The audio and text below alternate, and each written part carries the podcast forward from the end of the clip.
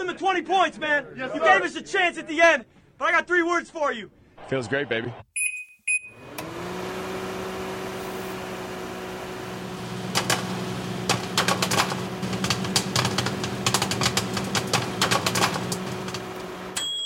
Det er nemlig lige præcis det, det gør. Det føles i den grad fantastisk. NFL er tilbage i 2020-sæsonen, begynder i øh, den her uge. Og vi er selvfølgelig med hele vejen hver eneste uge her i NFL-showet, der er produceret af Kvartrup Media og optaget live on tape i samarbejde med Tafel. Og Elming, øh, den her lille snas, som jeg afspillede i toppen, hvad siger du til det? Hvem tror du egentlig, der får den øh, bedste sæson i år? Jimmy G eller Kaptajn Kirk? Hvis du ser på antallet af sejre, så tror jeg, at det bliver Jimmy G. Hvis du ser på antallet af kastede yards og touchdowns, så tror jeg, det bliver Kirk Cousins. Mm, spændende. Vi laver jo vores øh, første power ranking nogensinde i den her udsendelse, og den må jo ikke forveksles med dit øh, momentometer. Nej, altså mit momentometer, der ligger det jo lidt i ordet, at det er momentum, det drejer sig om, så den vil se væsentligt anderledes ud end en power ranking lige nu. Um, til gengæld så glæder jeg mig meget til at lave vores første power ranking, mm-hmm. og til at høre, hvad folk derude synes om det, og naturligvis så vil der være nogen, der er fuldstændig uenige, og nærmest ingen, der er enige. sådan er det med øh, sådan nogle øh, power rankings. De er svære, øh, svære at lave, og hvis man ikke har forsøgt at lave sådan en power ranking, så kan jeg kun opfordre til, at man sætter sig ned, og så prøver at flytte rundt på de her 32 mandskaber. Det er faktisk ikke så nemt igen. Udover den her power ranking, der kan du i dag se frem til en øh, dækquiz fra Armstrong. Du får også en opdatering fra Lukas Willumsen i forhold til picks, og en øh, omgang nyheder fra NFL, og de nyheder, de handler selvfølgelig mest af alt om de roster cuts, der er blevet foretaget, siden vi sad her sidst. Alle hold er nu skåret ned til 53, og der er faktisk røget et par halvstore navne i svinget. Du finder os øh, alle de sædvanlige steder, plus på Danmarks suverænt største og bedste fodboldsite, gulklud.dk, og selvfølgelig også på nflsod.dk, hvor du øh, til med har muligheden for at støtte os med et øh, valgfrit beløb. Det er der lige nu 571, der gør. Tusind tak for øh, støtten til hver en af jer. I har, udover at støtte os, givet jer selv chancen for at vinde en kasse taffelchips og et abonnement til Game Pass, når vi trækker lod lidt senere i den her udsendelse. Tak for de seneste anmeldelser i iTunes, og tak fordi du downloader og lytter og bruger lidt af din tid sammen med os. Jeg hedder Thomas Kvartrup, og her kommer min medvært. Så er vi i gang, Elming, og jeg ved lige præcis, hvad den her sang, den gør for dig. Jamen, jeg bliver da sådan helt klar til dagens udsendelse. Jeg er jo øh, dybt forundret og meget positivt overrasket over, at du rent faktisk vælger at spille Vikings Fight Song for mig. Jamen, jeg synes, øh, at øh, du fortjener det, og øh, spørgsmålet er, hvor mange gange vi får øh, det her at høre i løbet af sæsonen.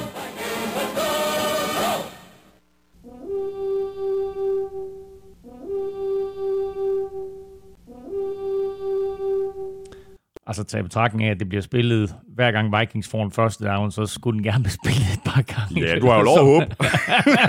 du har lov at håbe. Nå, jamen, øh, vildt vigtig kamp for jeg allerede her i, øh, i spil u 1 var øh, mod Packers. Jamen altså, jeg synes, der er rigtig, rigtig mange fede opgør. Det hele starter jo søndag, eller undskyld, torsdag nat. Øh, prøv at høre, altså, du, du sagde til mig, inden vi satte os ned for at optage her, en, en fællessæson, der kommer snigende. Ja, fuldstændig. Og det er den. Det er på, det er på torsdag. Det er helt vildt. Jamen, det er jo fordi, vi ikke har haft nogen preseason. Jamen, det begynder på torsdag. Det er helt vildt. Thomas! uh, Chiefs mod Texans på, øh, på torsdag. Øh, rematch fra den der fuldstændig vanvittige kamp i slutspillet sidste år, hvor øh, Texans var foran 24-0, inden øh, Mahomes han lavede lidt magi. Ja. Øh, så har vi øh, Saints mod Buccaneers. Mm. Ikke? Altså, Også et vigtigt divisionsopgør, ikke? Drew Brees mod Tom Brady, og så selvfølgelig Vikings mod, uh, mod 49ers, eller Vikings mod, mod Packers, og hvem har 49ers? De øh, har, mod de, har, de har Cardinals. Også divisionsopgør, ikke? Også godt gå hen og blive interessant. Ja, du tosset, mand. Jamen, jeg glæder mig virkelig til, når vi skal sætte vores uh, picks og uh, se, hvad du har uh, besluttet dig for, fordi jeg må bare indrømme, jeg har, allerede, jeg har allerede været i tvivl her i første spillerunde, og med, med, selvfølgelig med god grund. Vi, der er også masser af spørgsmålstegn, vi ved ikke, hvordan holdene de ser ud. Nej, det gør vi ikke. Vi har ikke, vi har ikke rigtig nogen indikation af af preseason, og hvilke nye spillere, der kan komme til, og så videre. Og det er selvfølgelig også en udfordring for holdene, at de ikke har haft mulighed for at vurdere øh, en masse free agents og en masse rookies i en decideret kampsituation mod en anden modstander. Og det betyder også, at, at holdene jo egentlig nok er mere identiske i forhold til trupperne sidste år, end de vil være normalt. Mm. Og derfor kunne man også godt forvente, at øh, holdene er mere i den forfatning, de var sidste år, end de er nu. Uh, man kan selvfølgelig sige, okay, der har været free agency, der er klubber, der har mistet væsentlige profiler, der er klubber, der har fået tilknyttet nye dygtige profiler, senest Jadavion Clowney til Titans, som ja. vi selvfølgelig kommer til at tale om. Så det er klart, at på den måde, der ændrer styrkeforholdet sig. Men der kommer ikke nær så mange unge, uprøvede kræfter ind i ligaen, som der vil gøre normalt. Det er klart, vi har hele den her draft, og der vil være en masse unge spillere, der kommer ind og øh, vil tage ligaen med storm og, og, og give ny energi til, til, til de klubber, de nu er draftet af, enten det er et højt første runde pick, eller det er et eller andet stil, de har fundet i 5. eller 6. runde.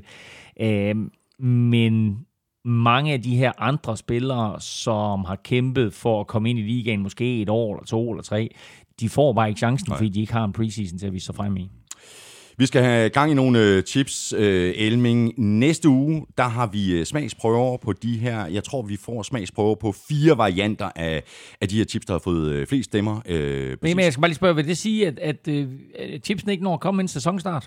Chipsene når ikke at komme inden sæsonstart. Ja, det gør de faktisk. De kommer i, øh, i morgen. De men kom... det nytter jo ikke rigtig noget øh, i det, at vi optager i dag. Nå, nej, men det vil sige, rookie Helle når det inden ja, ja, sæsonstarten. Ja, ja, ja, ja, ja. Hun, oh. og hun holder sin plads, ikke? Det var det, hun var, tæt, på, hun var tæt på at blive kortet. men det bliver spændende. Øhm, øh, det kan desværre ikke lade sig gøre med, med den der apple pie med et streg for Budweiser. De har simpelthen øh, ligget vandret øh, for at få den der ølsmag i chipsene. Ja. Men er der det, noget med, at de bliver lavet i Sverige? De blev lavet i Sverige, ja, og så er det derfor. Det, det er enormt svært at få fat i øl i Sverige. Nå, men jeg lægger ud her, og selvfølgelig med en football chip op med alle, nemlig Move the Sticks. Så har vi en... Øh, ej, men det er jo fint det her. Der kommer, det kommer de jo begge to jo. Nogle gode ved os. Øh, rookie helle. Chili banase og chili cheese rings. Og så en øh, dill chips. Er det ikke uh, chili cheese rings i dag? Er det ikke lang tid siden? Er det det? Er det chili? Det er jeg, jeg er med på. Jeg er altid med på chili cheese rings.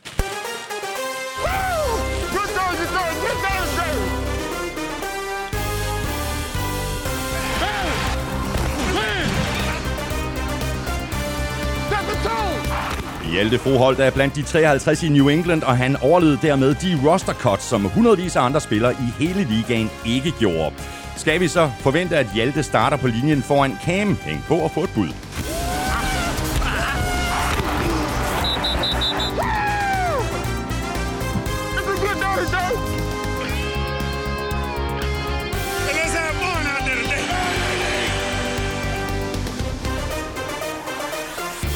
Så lykkedes det omsider for Jadavian Clowney at finde en klub, men Earl Thomas går stadig rundt uden arbejde. Det gør Keenan Allen ikke. Han har fået en stor kontraktforlængelse, og det har Deshaun Watson mildt sagt også. Jeg hedder Thomas Kvartrup, og med mig har jeg Claus Elming. Give me one now, Give me one, give me one. De er gode hver gang, ikke? Chili cheese rings er bare mega gode. Vi skal have quizzen! Åh. Oh. Det er tid til quiz, quiz, quiz, quiz, quiz. det er nemlig lige præcis. Godt.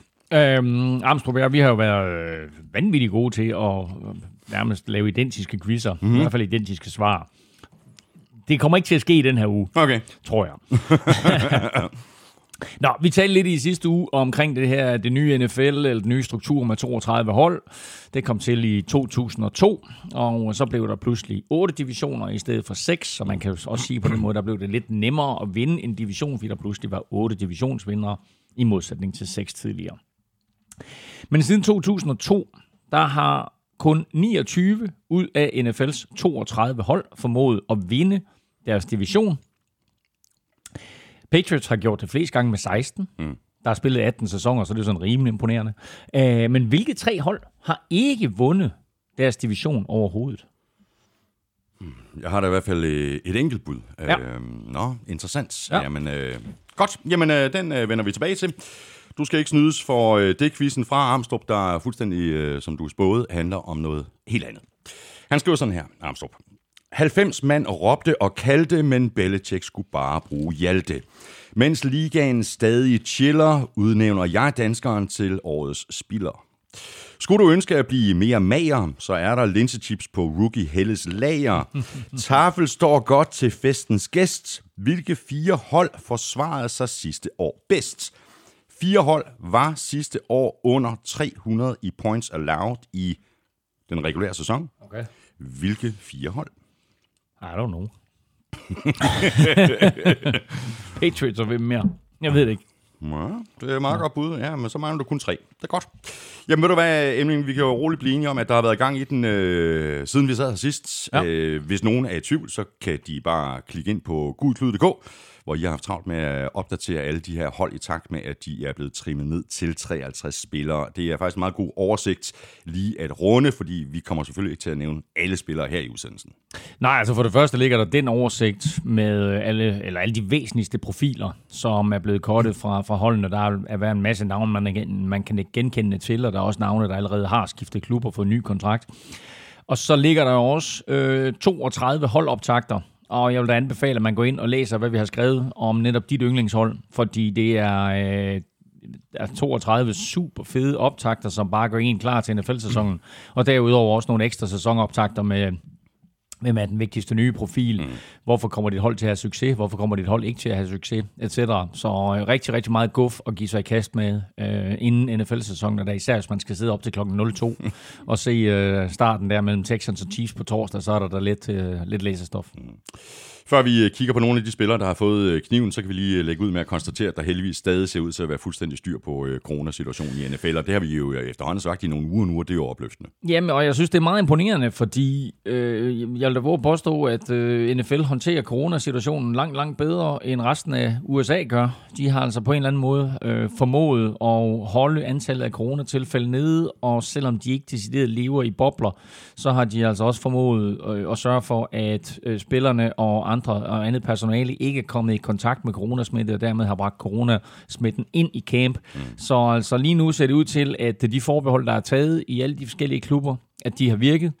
Og nu må vi så se, hvad der sker, når, når sæsonen går i gang, og vi må også se, hvad der sker, når sådan at, at vi en måned hen, eller to måneder hen, og nogle af de der spillere der, de sådan får sådan en lille itch efter at komme ud og, og stå på en bar, eller et eller andet, eller, eller hvad de nu har lyst til, øh, hvor de kommer i berøring med, mm. med, med folk, som de ikke selv kan kontrollere.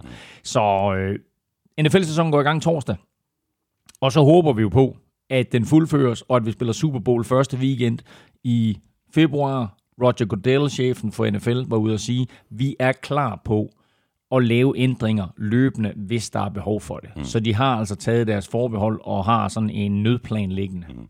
Og det er selvfølgelig et, et kæmpe system, der er i gang her, og en masse forholdsregler, der er blevet taget.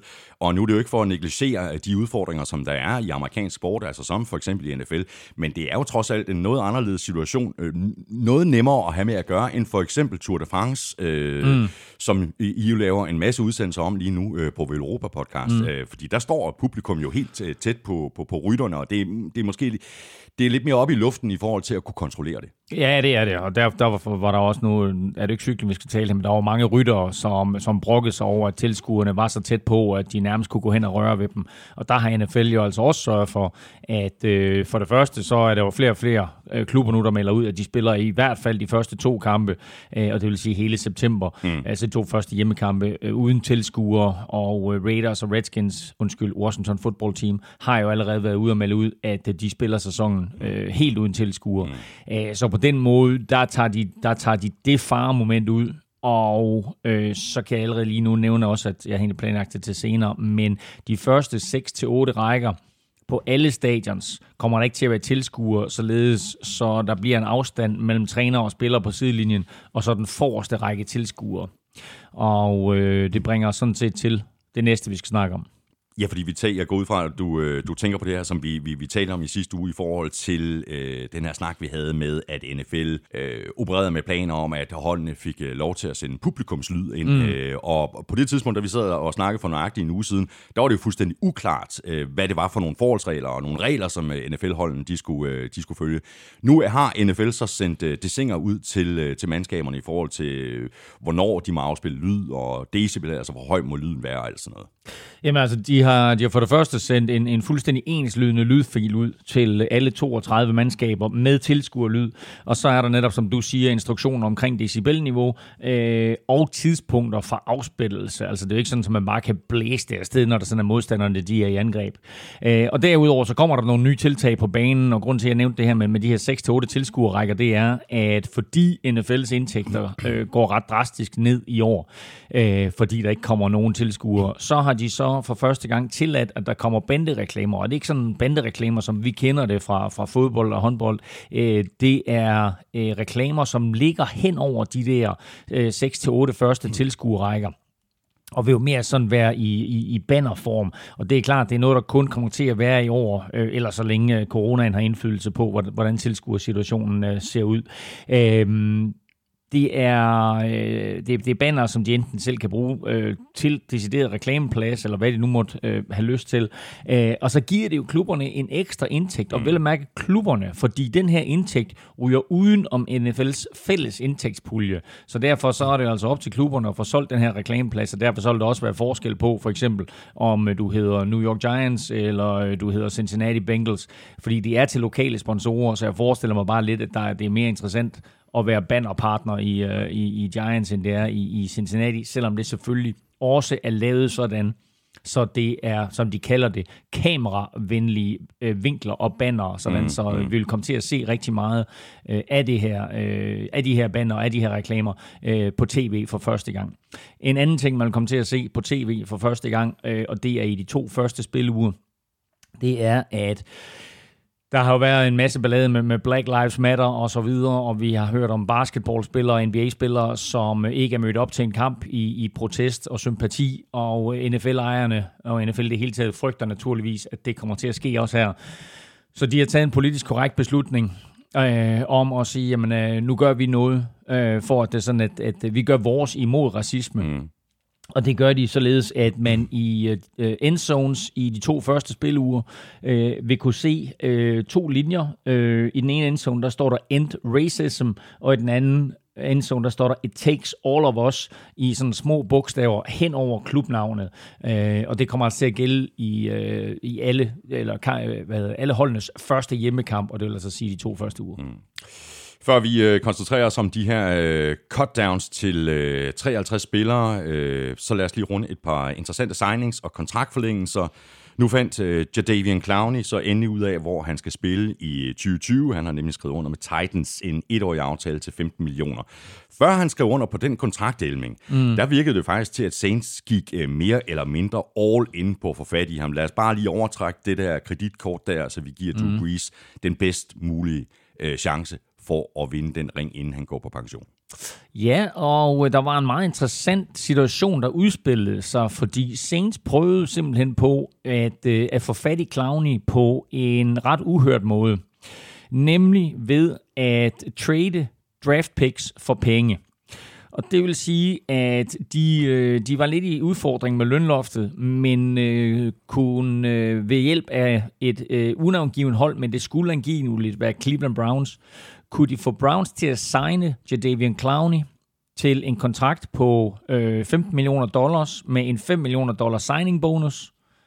Og så vil de så trade et draft pick, det skulle angiveligt være et andet runde pick, til Cleveland Browns for Clowney, sådan så Cleveland havde givet 5 millioner dollars og fik et andet runde pick, og dermed i realiteten betalte 5 millioner dollars for en anden runde pick. Mm. Og Saints fik Clowney ind og skulle kun betale ham 10 millioner dollars, men havde så givet et andet runde pick for ham. Og det er en, en handel, der efter NFL-standarder er ulovlig, øh, så den nixede de. Det er faktisk tilladt i både baseball og basketball og hockey, men øh, NFL øh, har altså holdt deres sti ren i den sammenhæng, og vil ikke øh, ud i den slags øh, firkomdik med lønloftet.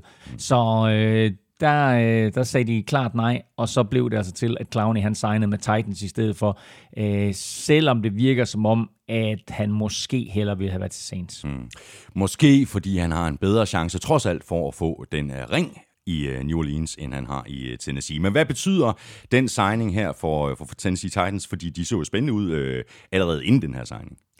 Jamen, de ser super spændende ud, altså, og vi glæder os jo alle sammen til, til at se, om, om de kan køre den succes videre, de havde sidste år. Og nu siger du, at der er en større chance for, at han vinder med Saints. Jamen, altså, Saints blev slået ud i første runde af slutspillet sidste år. Titans var i AFC-finalen. Og øh, det var det jo fordi, at de, de fandt den her øh, opskrift på at vinde kampe. Det gjorde de med Derrick Henry.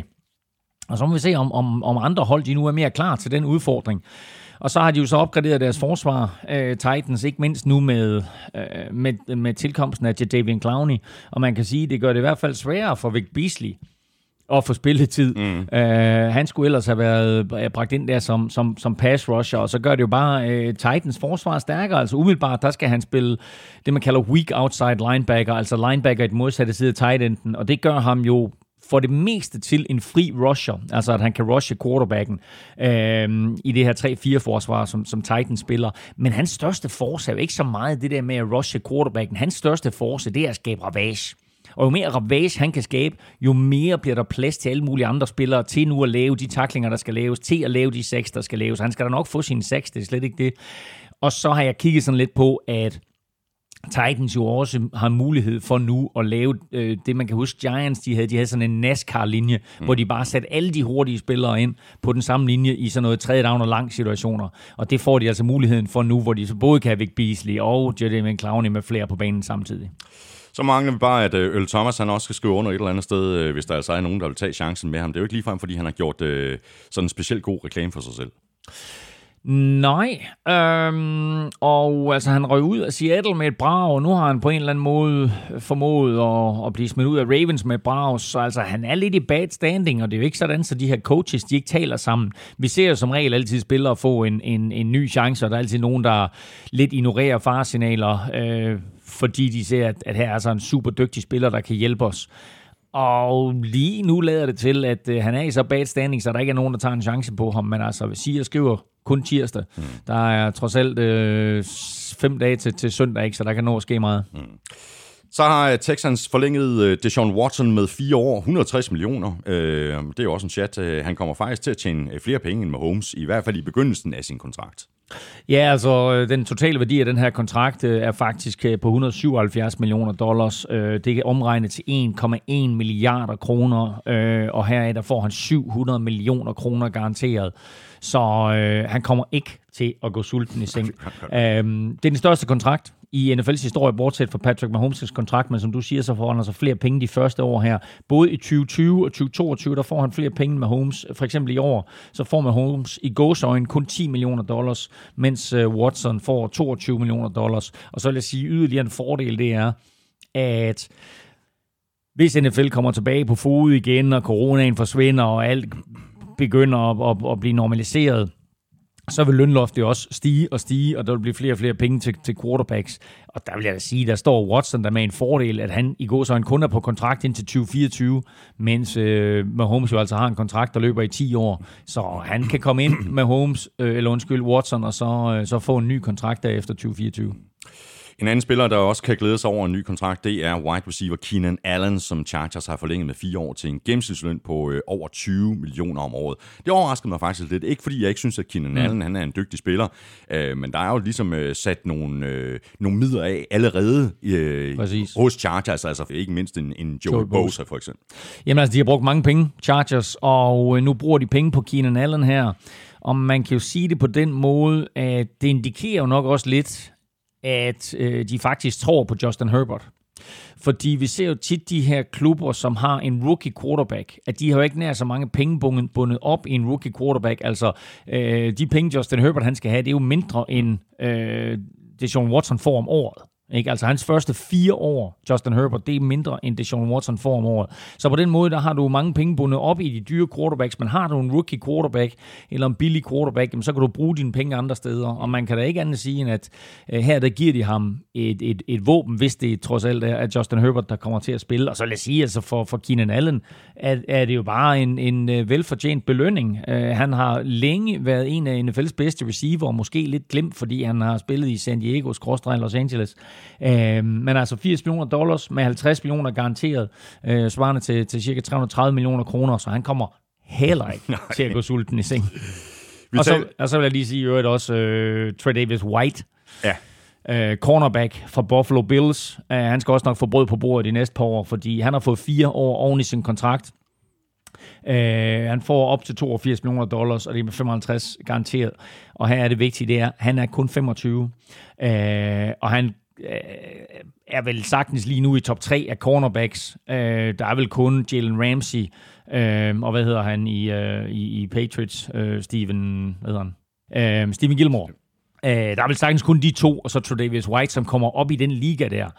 Øh, og øh, Gilmore går nok på pension sådan forholdsvis om ikke snart, så i hvert fald tidligere end Davis White gør. Og så er der Ramsey og Tredavis White, de to øh, må betragtes som de to bedste corners øh, i ligaen.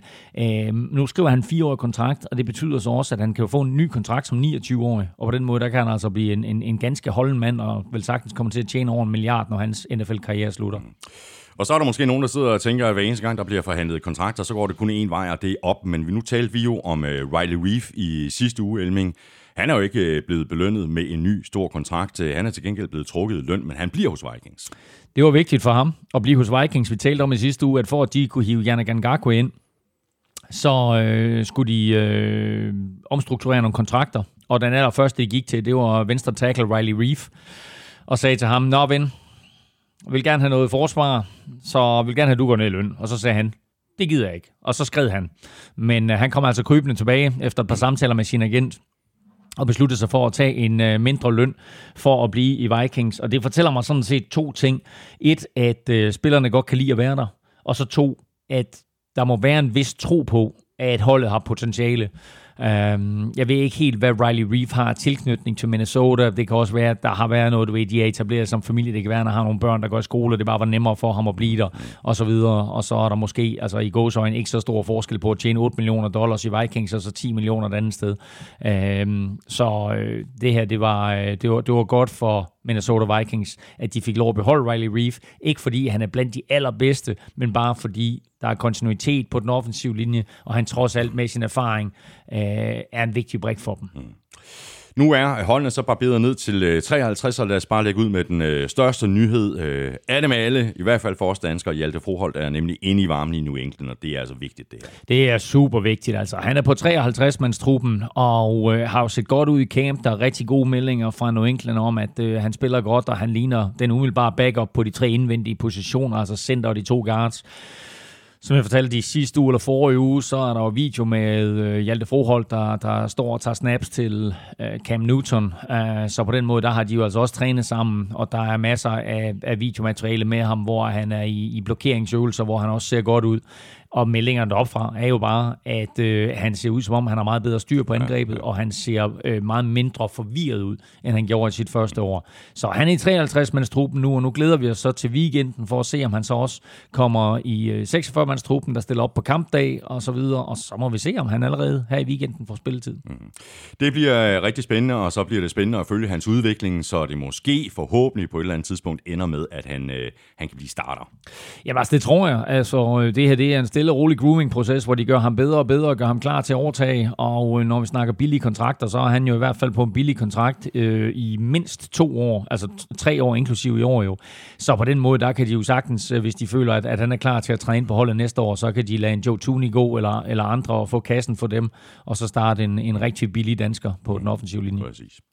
En uh, spiller, der til gengæld ikke slap i, igennem uh, Bill Belichicks uh, nåleøje, det er wide receiver Mohamed Sanu. Uh, det var en kort og dyr fornøjelse, Elming. De traded sig til ham sidste år mm. for et andet rundevalg. Og nu er han altså ude af klappen. Ja, og ved du hvad, han kom jo egentlig ind og, og, og tog Patriots med storm. Jeg tror, i sin anden kamp, der greb han, uh, var det 8 bolde eller 10 bolde eller sådan noget uh, og touchdown, og man tænkte, wow, det var lige det våben, som, som Brady han havde behov for. Så bliver han småskadet og kommer godt nok tilbage, men, men får aldrig nogen rigtig impact for holdet, og de ryger også ud af slutspillet i, i den der kamp mod Tennessee Titans.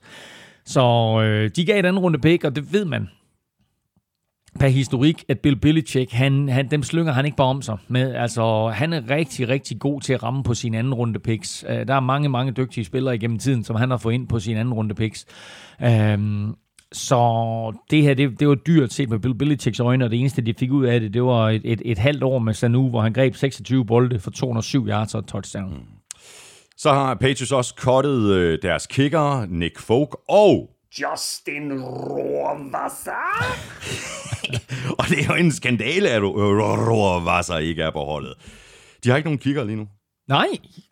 Det, Jamen, sæsonstarten er lige, det er nu, jeg, og de har ingen kicker. Jeg, jeg gentager bare, det er tirsdag, og de skal spille på søndag, og de har ikke nogen kicker. Altså, og når vi ved, hvor meget timing betyder i NFL, så er det jo lidt vildt, at de ikke har nogen kicker lige nu. Altså, du skal stadigvæk lige have en fyr, der snapper en bold tilbage til en holder, og så en kicker, der sparker til den, og den timing skal du have ind. Ja. Øh, skal, den skal du have styr på. inde på, inde på søndag.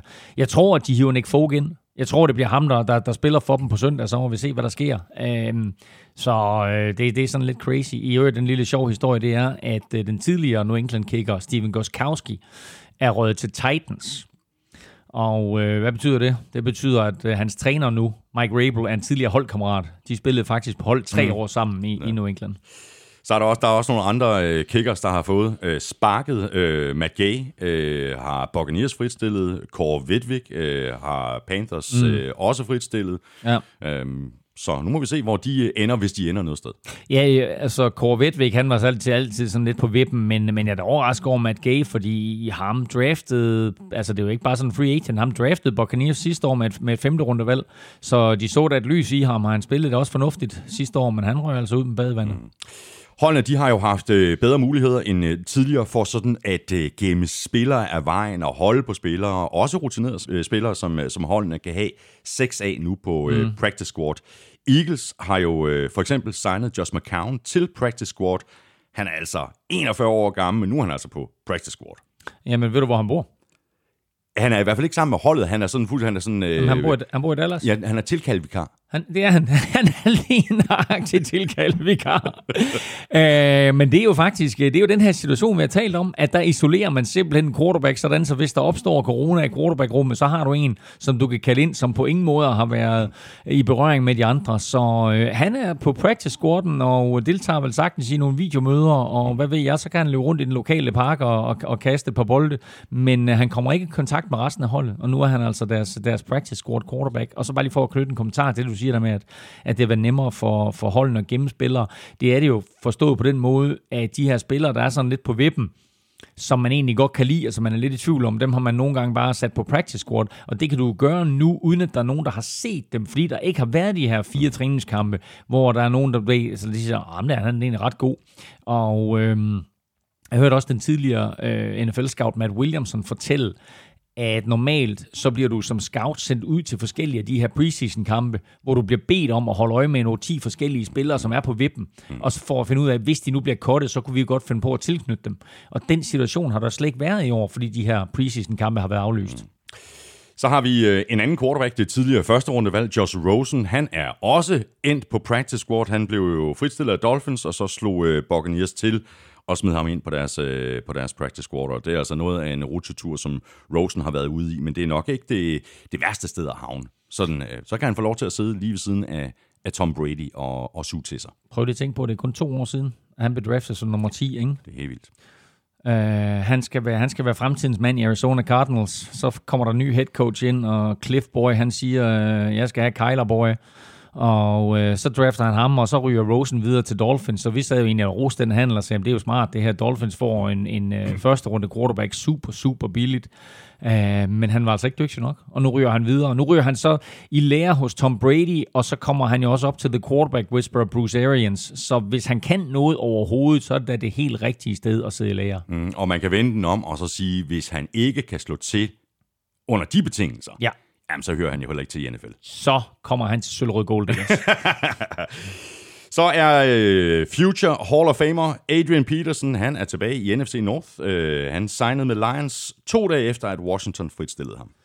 Ja, crazy nok, og øh, running back-situationen i Lions, den er jo sådan lidt øh, iffy i øjeblikket. Altså, Kieran Johnson øh, øh, har jo ikke lige frem bevist, at han kan holde til, til 16 kampe, og så har de DeAndre Swift, som de har draftet i år. Han skulle angiveligt være lidt småskadet, så jeg kunne da sagtens se øh, Adrian Peterson få en hel del carries og, øh, og få en betydning omgående for, øh, for Lions angreb. Øh, Lions angreb, som i øvrigt apropos øh, nye kontrakter, også lige har forlænget med venstre tackle Taylor Decker. Øh, kæmpe kontrakt til ham også, har forlænget ham til og med 2024, øh, og har givet ham en, en kontrakt til en samlet værdi af 400 millioner kroner, så han kommer heller ikke til at, gå sulten i seng. Leonard Fournette uh, talte vi om i sidste uge, Elming. Uh, han var røget på gaden. Uh, ham har Buccaneers så samlet op nu. Uh, de bliver ligesom ved med at skrabe til sig nede i Florida. Ja, ja, og det er jo, ja, altså, det var, det var faktisk overraskende for mig, at de to ham, altså jeg, jeg havde egentlig regnet med, at, at de så Ronald Jones som sådan en, en clear-cut øh, starter, men øh, nu hiver de Leonard Fournette ind, altså, og jeg vil da sige, de kan da bygge præcis det angreb, de vil. Altså tit, der ser man et, et angreb og siger, at det er den her retning, vi vil i, eller det er den her retning, de vil i. Men altså, Box, de kan spille med tre receiver, de kan spille med tre tight ends, de kan spille med en let running back-gruppe, de kan spille med en tung running back-gruppe, altså de kan lidt det hele. Øh, og hvis man synes, at, at Bill Belichick var god til at variere det, han gjorde på angrebet, selvfølgelig styret også af Josh McDaniels og Tom Just, Brady, just you wait. så må jeg da sige, at Bruce Arians og Tom ja. Brady øh, med, med flere dernede, øh, de har nok af våben at lege med, og, og ikke bare våben, men også systemer efterhånden. Ja. Cardinals de har cuttet wide receiver Hakeem Butler, og de var så flinke at gøre det allerede i fredags, så Butler måske lige havde en, øh, en bedre chance for at finde et, øh, et andet hold. Ja, det overrasker mig lidt. Hakeem Butler havde jeg egentlig store forventninger til. Jeg tror faktisk, der var mock drafts sidste år, som havde ham til at være et første runde pick, og så faldt han ned til fjerde runde, og jeg tænkte, hold kæft, det er god værdi mm. for Cardinals, men øh, han, er altså, han har simpelthen ikke haft øh, talentet, mm. og øh, jeg, er ikke, jeg er ikke jeg ved ikke, om han har været skadet, eller hvad der har været sket, men han har i hvert fald ikke øh, slået til på noget tidspunkt. Mm.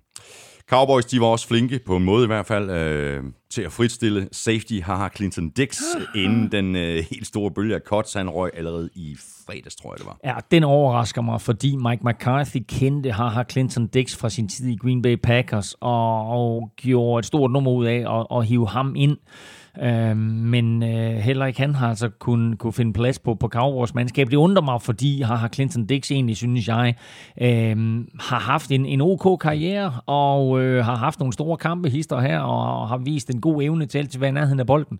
Så at han ikke kan finde en plads på, øh, på, på Cardinals mandskab her, det overrasker mig lidt. Øhm, nu må vi se, fordi han og Earl Thomas kommer nok til at ligge og kæmpe om at, mm. og, og, og komme til en ny klub, og jeg kunne godt se et, et mandskab som Chargers måske gå efter har Clinton Dix. Mm.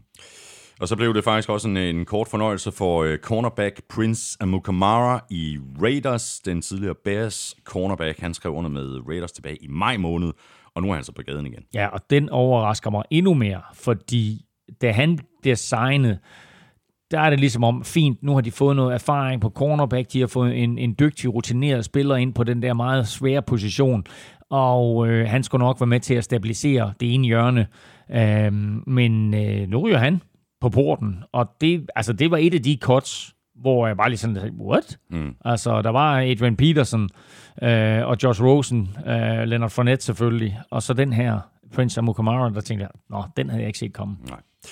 Chiefs de har så valgt at fritstille quarterback Matt Moore. Måske lidt en overraskelse også, når man tænker på, at det ikke er mere end et øh, par måneder tid siden, at øh, Moore skrev under på en etårig kontrakt, og han var heller ikke helt tosset sidste år, da han var inde og afløse øh, for Patrick Mahomes, da han var skadet. Han er en af de bedste quarterbacks, jeg nogensinde har set i en afløserrolle, fordi han formåede jo faktisk at besejre Minnesota Vikings. Han gik 1-1, mens han var backup, eller mens han, han øh, overtog for Patrick Mahomes, da han havde den der øh, fodben, knæskade, aktie eller andet, og øh, slog øh, Vikings og tabte knepen til Packers. Så han gjorde det faktisk okay. Ja, det gjorde han faktisk. Og jeg synes jo egentlig, at, at med den erfaring, han havde i det angreb her, der overrasker det mig, der, at, øh, at Andy Reid lader ham gå. Ja, men spørgsmålet er så bare om planen med af ham, øh, altså Matt Moore, som mm. det måske kan, kan vise sig at være med nogle andre spillere, hvis de slipper levende igennem waveren, ikke? Mm. at de så ryger ind på practice squad, ja, altså som en, ja. en veteran player. Ikke? Ja, men jeg tror, han er røget igennem waveren, fordi der blev kun samlet 17 spillere op på waveren. Jeg har ikke set, at Matt Moore han er blevet samlet op. Mm. Så er der også øh, røget et par øh, halvstore navne i Seattle, der har sagt farvel og tak til linebacker Shaquem Griffin og wide receiver Paul Richardson. Ja, og Griffin er i hvert fald blevet signet til deres practice squad, så det er den her enarmede bror jo. De er to, Shaquille Griffin og Shaquem Griffin, og Shaquem Griffin er den her bror, som, som mangler en, en halv arm øh, hvilket er ganske imponerende. Han, han allerede har spillet to NFL-sæsoner og faktisk været, været en dygtig spiller for dem.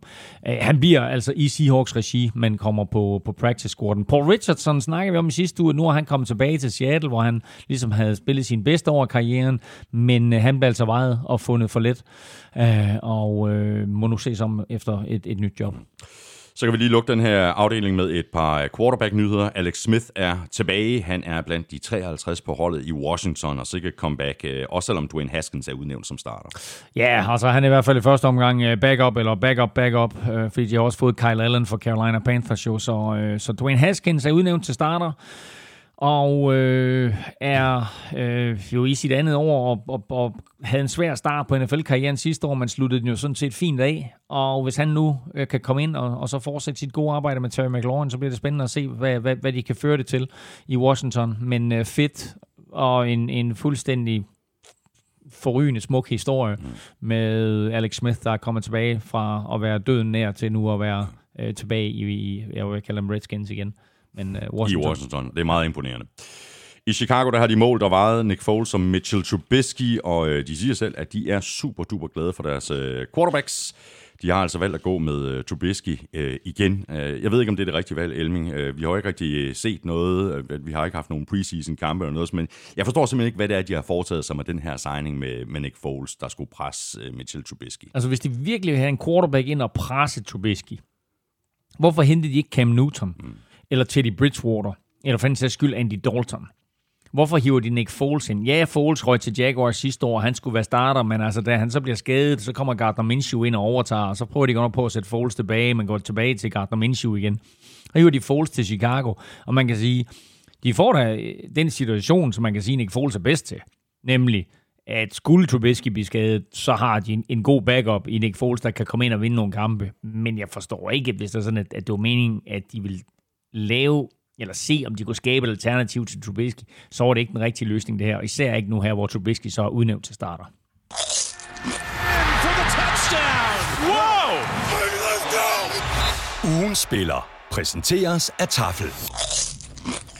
Nu skal vi fundet en øh, vinder af en hulens masse taffelchips og et abonnement til Game Pass. Der er øh, i sandhed noget på spil i dag, når vi trækker lod.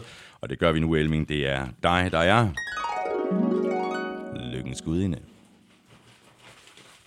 Game Pass er populær, kan jeg mærke. Der er mange, Der er kommet mange nye til. mange lapper papir i dag. Godt. Undskyld, jeg har munden fuld af, af chili cheese rings her. Jamen, øh, solen skinner. Vores NFL-sæson starter. Og øh, hvem ved, måske når får den Niners bunden. Hvad? Ja, der, det sidder, for der, der sidder en derude, som måske har regnet ud, at det er hans navn, jeg har trukket. Det hedder Son Bund. Sundbund. Okay, jamen altså, det er jo... Øh, det er jo spændende at se, øh, hvilket øh, rigtigt navn, der gemmer sig bag øh, den Præcis. her øh, mailadresse. Stort til dig, øh, stort tillykke til dig, Sundbund. Jeg sender dig en mail lidt senere i dag. Øh, dels skal vi have dit øh, Game Pass på plads, så du er fuldstændig klar til øh, sæsonstart. Og dels så skal jeg så bede om din øh, postadresse, så jeg kan sende den videre til Tafel, så Rookie Helle ved, hvor hun skal sende øh, de her chips hen. I næste uge, der har vi jo øh, ugens spiller, øh, sådan på øh, fuldstændig almindelige øh, vilkår, så hvis du vil have chancen for at vinde, så skal du øh, følge med på Twitter og på Facebook, hvor Elming og jeg nominerer tre spillere, som du så kan stemme på. Alle, der stemmer, er med i lodtrækning om en kasse taffelchips. Og så fortsætter vi jo hele sæsonen med at trække lod blandt alle, der støtter os på tier.dk. Og det, du kan vinde, det er NFL Shows egne chips, som altså er lige på trapperne, og det glæder vi os til. glæder mig til at se, hvad, hvad det er, der kommer, og hvor mange varianter vi får lov til at smage, og så videre, og så hvad, hvad der bliver den endelige NFL-show-chip. Nu skal vi have vores øh, allerførste power ranking nogensinde, og jeg skal måske lige øh, understrege, at det er dig, Elming, der har ført pennen på den her power ranking. Og det betyder selvfølgelig, du, du, at... du vil ikke stå ved det? Nej, jeg vil faktisk sige, det betyder jo selvfølgelig, at vi ikke er 100% enige. Nå, nå. Men Jamen, sådan i store træk, der er vi. Godt. så. Det er detaljer. Du får lov til at komme med Det nogle er- kommentarer. Det er detaljer. Vi begynder selvfølgelig nedefra med øh, nummer 32, og øh, det kan nærmest kun være Jaguars, selvom der faktisk også er positive ting at pege på i Jacksonville. Jeg vil sige, det eneste, der tæller for, at de ikke ligger her, det er Gardner Minshews upside, ikke mindst fordi de har fået Jake Gruden som offensive coordinator. De skal nok vinde nogle kampe, uh, men det bliver svært, ikke mindst fordi de ligger i en division jo med Titans og Colts og Texans, og så er de også matchet med uh, AFC North, som jo er øh, Ravens og Steelers og Browns og Bengals, som de forhåbentlig øh, har en chance for at besejre. Og så NFC North er de også matchet med, og det er nogle lidt mere overkommelige ja, modstandere. Ja. De var 6 og 10 sidste år, øh, Jaguars. Nu må vi se, om, om de kan op på det antal sejre i år. Hvilket egentlig er over... Det, øh, det er lidt den her power ranking. Der, der har jeg jo så ud fra alle holdene skrevet, hvor mange kampe de vandt sidste år. Mm, der er altså nogle af de der mandskaber, man tænker, gud, vandt de så mange kampe Ja, sidste præcis. år? Ja, ja, ja. Så har du uh, Jets på nummer 31, og her var der måske nogen, der har, sådan kunne have forventet, at du havde Bengals, eller Panthers, eller måske Dolphins, men uh, du har altså Jets næsten nederst. Ja, og det har jeg, fordi jeg synes, det er svært at sætte dem højere lige nu. Altså, øh, de har ikke haft en preseason til at få spillet den her offensiv linje sammen øh, hvor der er, er, er fem spillere inden, fire af dem nye. Øh, den, den, den sidste øh, har været der før, man har fået en ny position, så altså fem fuldstændig nye øh, mænd på den, på den offensive linje her. De har mistet Jamal Adams, øh, CJ Mosley har valgt at sætte sæsonen ude, så hiver de receiver Denzel Mims ind, der skal give øh, Sam Darnold et, et godt våben. Han bliver også småskadet. Jeg, jeg er ikke klar over, hvad hans status er til weekenden. Jeg tror faktisk ikke, han er med. Det ubeskrevne blad, det er lige nøjagtigt quarterback Sam Darnold, som vi jo kun har set sporadisk, men jeg, som jeg jo synes har en enorm upside. Det så vi jo til tider til sidste år. Så øh, giv ham nogle våben, giv ham en offensiv linje, giv ham et løbeangreb. Øh, vi skal ikke glemme, at de jo har Le'Veon Bell, øh, som også blev lidt glemt sidste år. Ikke? Altså, ja. Så, så der er trods alt noget at bygge på. Panthers er nummer 30 på listen, og det er også lidt vanskeligt at trække dem meget højere op. Det er en helt ny start i Carolina. Ingen Cam Newton, ingen uh, Luke Kuechly, ingen Ron Rivera. Uh, det er, uh, som du siger, nye tider i, i, i Carolina, og det er ikke nødvendigvis skidt. Altså, uh, de får Matt Rule ind som head coach, og jeg tror, det kan blive rigtig, rigtig positivt, men uh, lige nu og her, der er de ikke blandt NFL's bedste hold. Og så er der også gang i en masse gode ting i Miami, men altså ikke nok til, at du har dem højere end 29.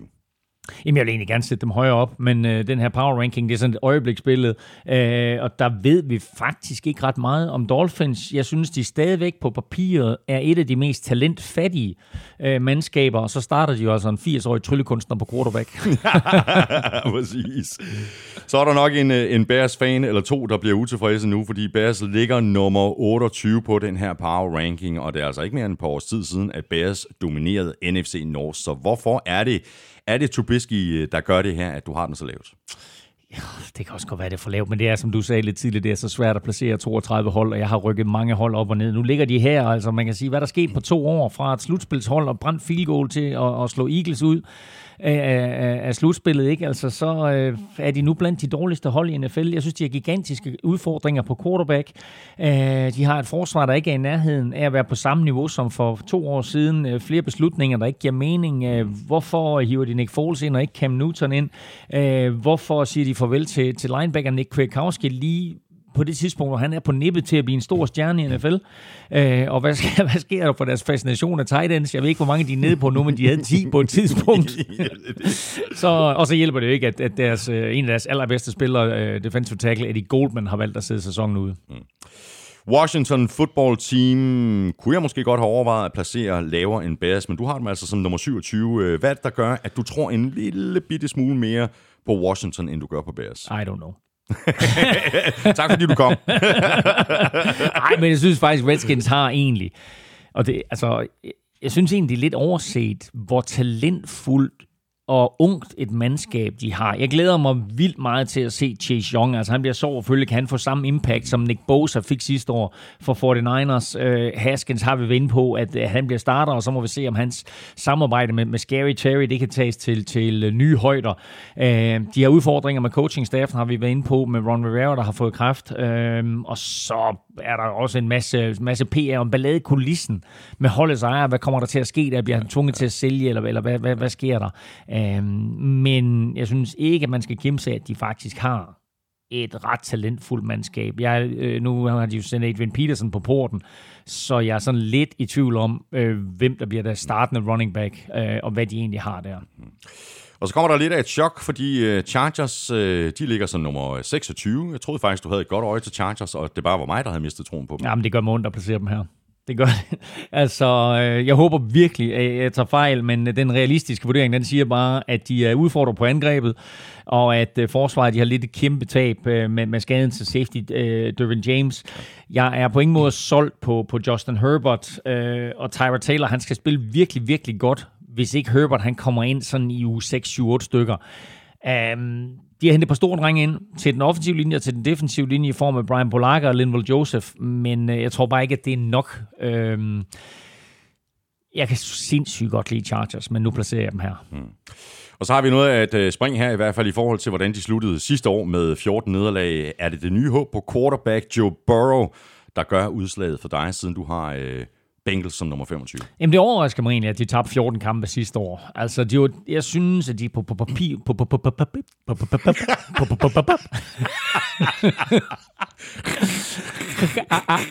I want the knife. Nå, jeg synes, at de på papiret øh, var et bedre hold end, end et 2 14 hold. Men det gav dem jo altså mulighed for at, at drafte Joe Burrow. Øh, han gør dem bedre, og øh, han får hjælp af, AJ Green, der er tilbage fra sin skade, som så godt nok har fået en ny skade. Nogen vil se, hvor alvorlig den er. Mm. Og så øh, T. Higgins, der er kommet til øh, som den anden receiver, og bliver også sjovt at se de her to drenge, der var konkurrenter i college. Nu skal de pludselig være holdkammerater. Og så har de jo øh, Joe Mixon øh, på quarterback, som jo sluttede to, eller ikke på quarterback, på running back, som jo sluttede 2019 som en af ligaens bedste på positionen. Så jeg synes, der er mange positive elementer, og øh, jeg kan godt se dem inden højere i hierarkiet, men nu her, der ligger de altså i, i den øh, nederste fjerdedel. Mm. Nu får vi øh, alle Rams-fans på nakken, fordi de er uden tvivl tosset over den her placering som nummer 24, og dermed det dårligst placerede hold i NFC Vest. Ja, det er også crazy. Det er crazy at lægge dem der, men altså, prøv at, også fordi de vandt, ni, de vandt ni kampe sidste år. Prøv at, de, var, de, var, de var dårlige sidste år og vinder ni kampe. Det kan godt være, at jeg placerer dem alt for lavt. Men altså, fra det Super Bowl-mandskab, der tabte til Patriots for to år siden og til nu, der er der sket markante udskiftninger. Øh, og ikke kun blandt sådan kendte navne som, som Todd Gurley og, og Corey Littleton. Øh, den offensive linje er ramt. Der er vel nærmest kun øh, det her øh, den, øh, pensionist Andrew Whitworth øh, tilbage. Øh, og det kan det kan godt blive en kæmpe akilleshæl for Rams, øh, og i hvert fald øh, er det ikke med til at gøre livet nemmere for Jared Goff. Og så skal man også lige lægge mærke til, og det synes jeg faktisk, vi har talt lidt for lidt om, at Wade Phillips, defensive coordinator, som jo var Sean McVays højre hånd, da han kom ind, og faktisk et selling point, da han skulle øh, overtage head coaching jobbet, det var, jeg tager Wade Phillips med, sagde han. Og så sagde de, fint nok. Wade Phillips er væk. Og det betyder, at der vil komme en ny struktur på forsvaret. Der vil være nogle, nogle unge spillere, som Wade Phillips var en mester i at gøre bedre, som, som ikke får den der geniale lærermester. Og så er der alle de finurligheder, som han altid har på et forsvar, som har gjort, at han har haft så lang en karriere i NFL. Øh, det er altså også bare væk. Så jeg synes, det er et hårdt slag for dem. Ja. Du plejer at have rimelig god øh, fidus til Giants, men i år rækker det altså kun til en placering som nummer 23. Der er også masser af gode ting at notere i New York. Daniel Jones i sit andet år, ny head coach i Joe Judge og Saquon Barkley med friske ben. Ja, jamen altså prøv at høre, hvorfor ligger de dernede og, og roder på 23, men altså alt fra 26 til 12-13 stykker har jeg været i tvivl om. Øhm, de har taget rigtig mange skridt i den, i den rigtige retning i de sidste to-tre år. Øh, og Daniel Jones, quarterbacken, bliver, bliver spændende at følge. De har forstærket forsvaret. Øh, de har fået en ny head coach, som jo kommer med en baggrund i, i New England Patriots regi, øh, og måske er sådan lidt en stivstikker, men, øh, men nok kommer med noget, som kan gøre Giants bedre på den lange bane.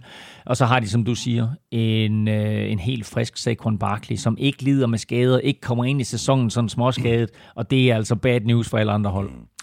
Lions, de er nummer 21 på listen, og jeg tror også, vi talte om den i uh, sidste uge. 22, ikke? 22 sagde 21. Ja, Nå, det er en, det er en fejl. Ja, de er nummer 22 på, på, på listen. Uh, vi talte om den i sidste uge, uh, Elming. Uh, de kan godt blive farlige i år, så den her placering som nummer 22, den kan være for høj, men det kan også vise sig at være alt, alt, alt for lav. Uh, jeg tror ikke, at den er for høj. Uh, jeg tror nærmere derimod, at den er alt for lav. Uh, for jeg kunne godt se Lions overrask, og jo mere jeg tænker over det, altså... Uh, jo mere bekymret bliver jeg på Minnesota Vikings vegne, og for den sags skyld også på Packers vegne, fordi Lions kan blive en af de helt store overraskelser i år. For de var 3-12 og 1 sidste år. Øhm, det, det sluttede de sæsonen. De var... Hvordan var det, det var? De var... Jeg kan ikke huske. De kunne faktisk have startet sæsonen 5 og 0. De, er, de vinder to, to kampe og spiller en uafgjort de første tre, og så taber de til Packers og Chiefs. Og de to kampe, det er altså knæbende nederlag, de kan faktisk godt gå hen og slå begge de to mandskaber, så er de 5-0, og så taler vi om Lions på en helt anden måde sidste år, end det vi gjorde. Ikke mindst fordi Matthew Stafford blev skadet. Nu er han øh, tilbage, og øh, han har jo altså i Kenny Golladay et, et, et frygtindgydende våben, som selv med, med elendige quarterbacks jo havde en forrygende sæson. Der var ikke nogen spiller i NFL, der greb flere touchdowns sidste år end øh, Kenny Golladay. Øh, Packers i en svagere forfatning, Vikings i et generationsskifte hvorfor ikke Lions til NAB NFC North? Mm. Og nu kommer vi faktisk øh, til et øh, regulært chok, fordi her har vi nemlig dine lilla helte, Elming. Jeg kan ikke mindes, at du har haft så lidt tiltro til Vikings i de seneste mange, mange år. Nej, nej, det er din power ranking på mit momentometer, der ligger de nummer et. nej, hvor de sagde farvel til sådan mere eller mindre halvdelen af deres startende forsvar fra sidste år. Det burde være nok til at tage dem helt ud af snakken om playoffs.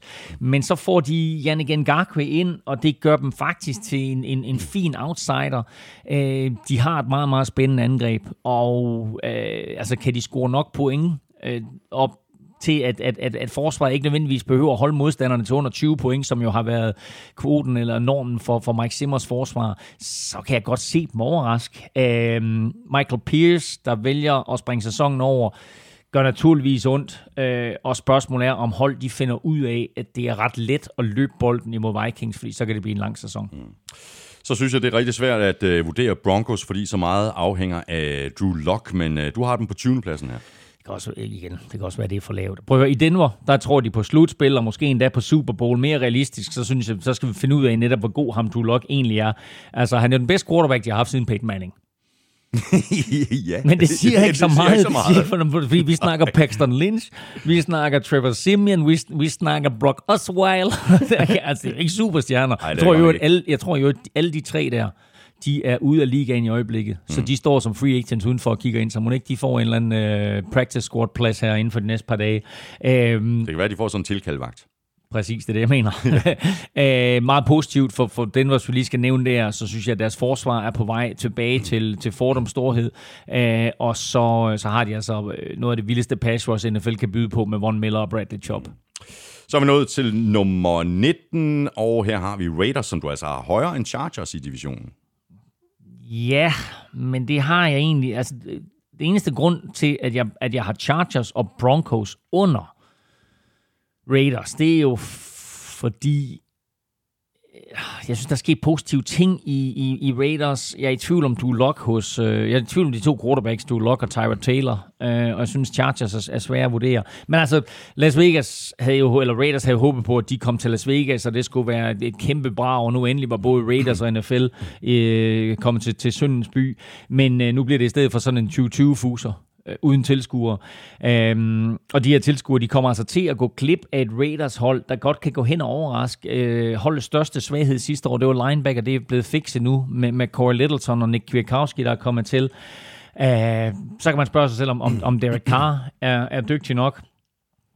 Men han har det mindste fået en, øh, en, en meget, meget hurtig receiver i Henry Rocks. Uh, øh, desværre så er Tyrell Williams jo så ikke bare blevet skadet, men er færdig for sæsonen, så ham kommer han til at, at savne. Og så vil jeg sige, at Josh Jacobs havde en god rookie-sæson, men han skal blive bedre til at beskytte sig selv. Han skal blive klogere, når han løber.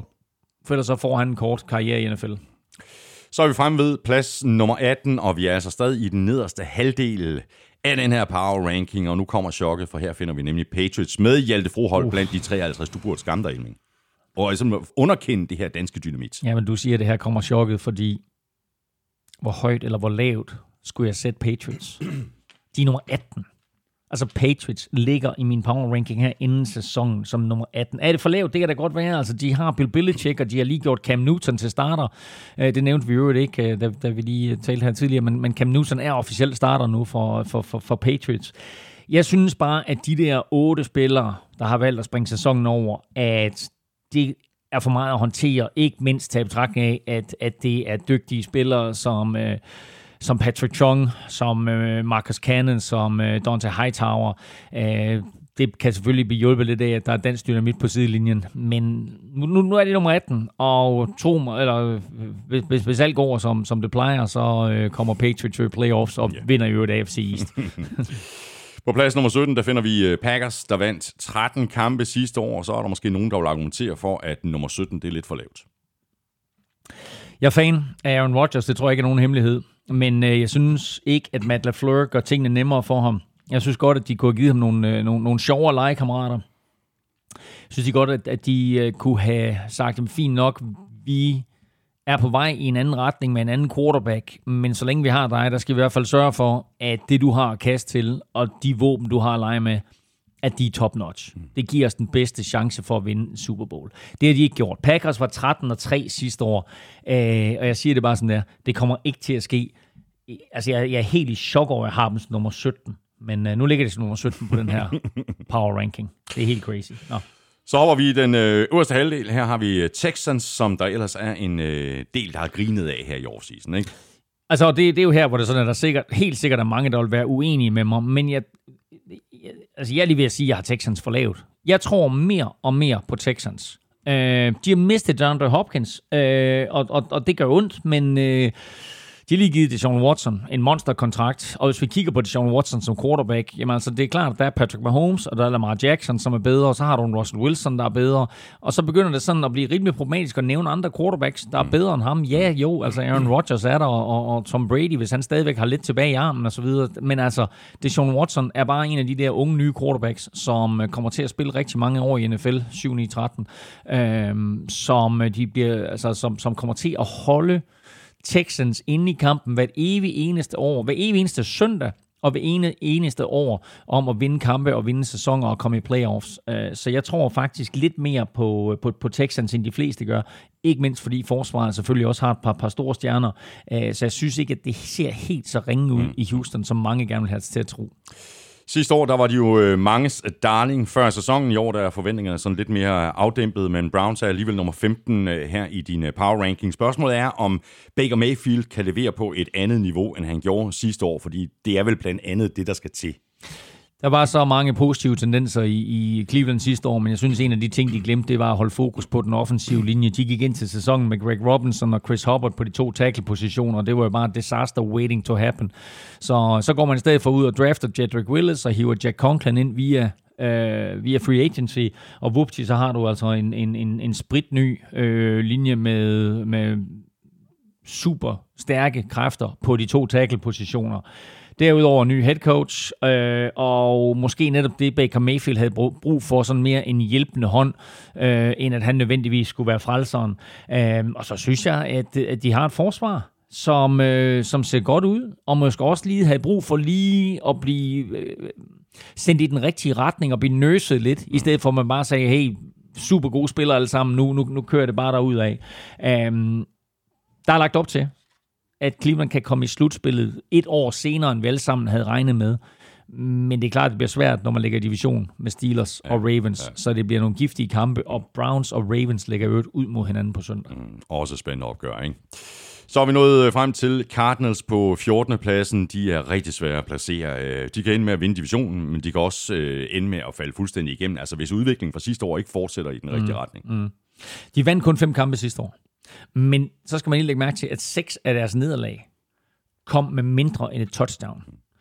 Øh, ændrer det sig i år, og er de lidt skarpere, jamen altså, så kigger vi på 9, 10, 11 sejre måske. Øh, og det, øh, altså den sæson, de havde sidste år, det kom faktisk med en, en rookie quarterback, som er en meter 60 høj, og så et vakkelvogn forsvar. Der er sket rigtig meget i den korte tid, Cliff Boy har været i ørkenen. Og jeg synes også, at det, han har gjort øh, i år, har været rigtig, rigtig fint. De er opgraderet på, på nærmest alle fronter. Forsvaret er blevet stærkere, de har fået DeAndre Hopkins ind, øh, så øh, de kunne godt gå hen og overraske. Meget, meget positivt. Playoffs er ikke muligt, selvom de ligger i, mm. vel sagtens, NFL's stærkeste division. Seahawks, 49ers og så til dels Rams også jo. Mm.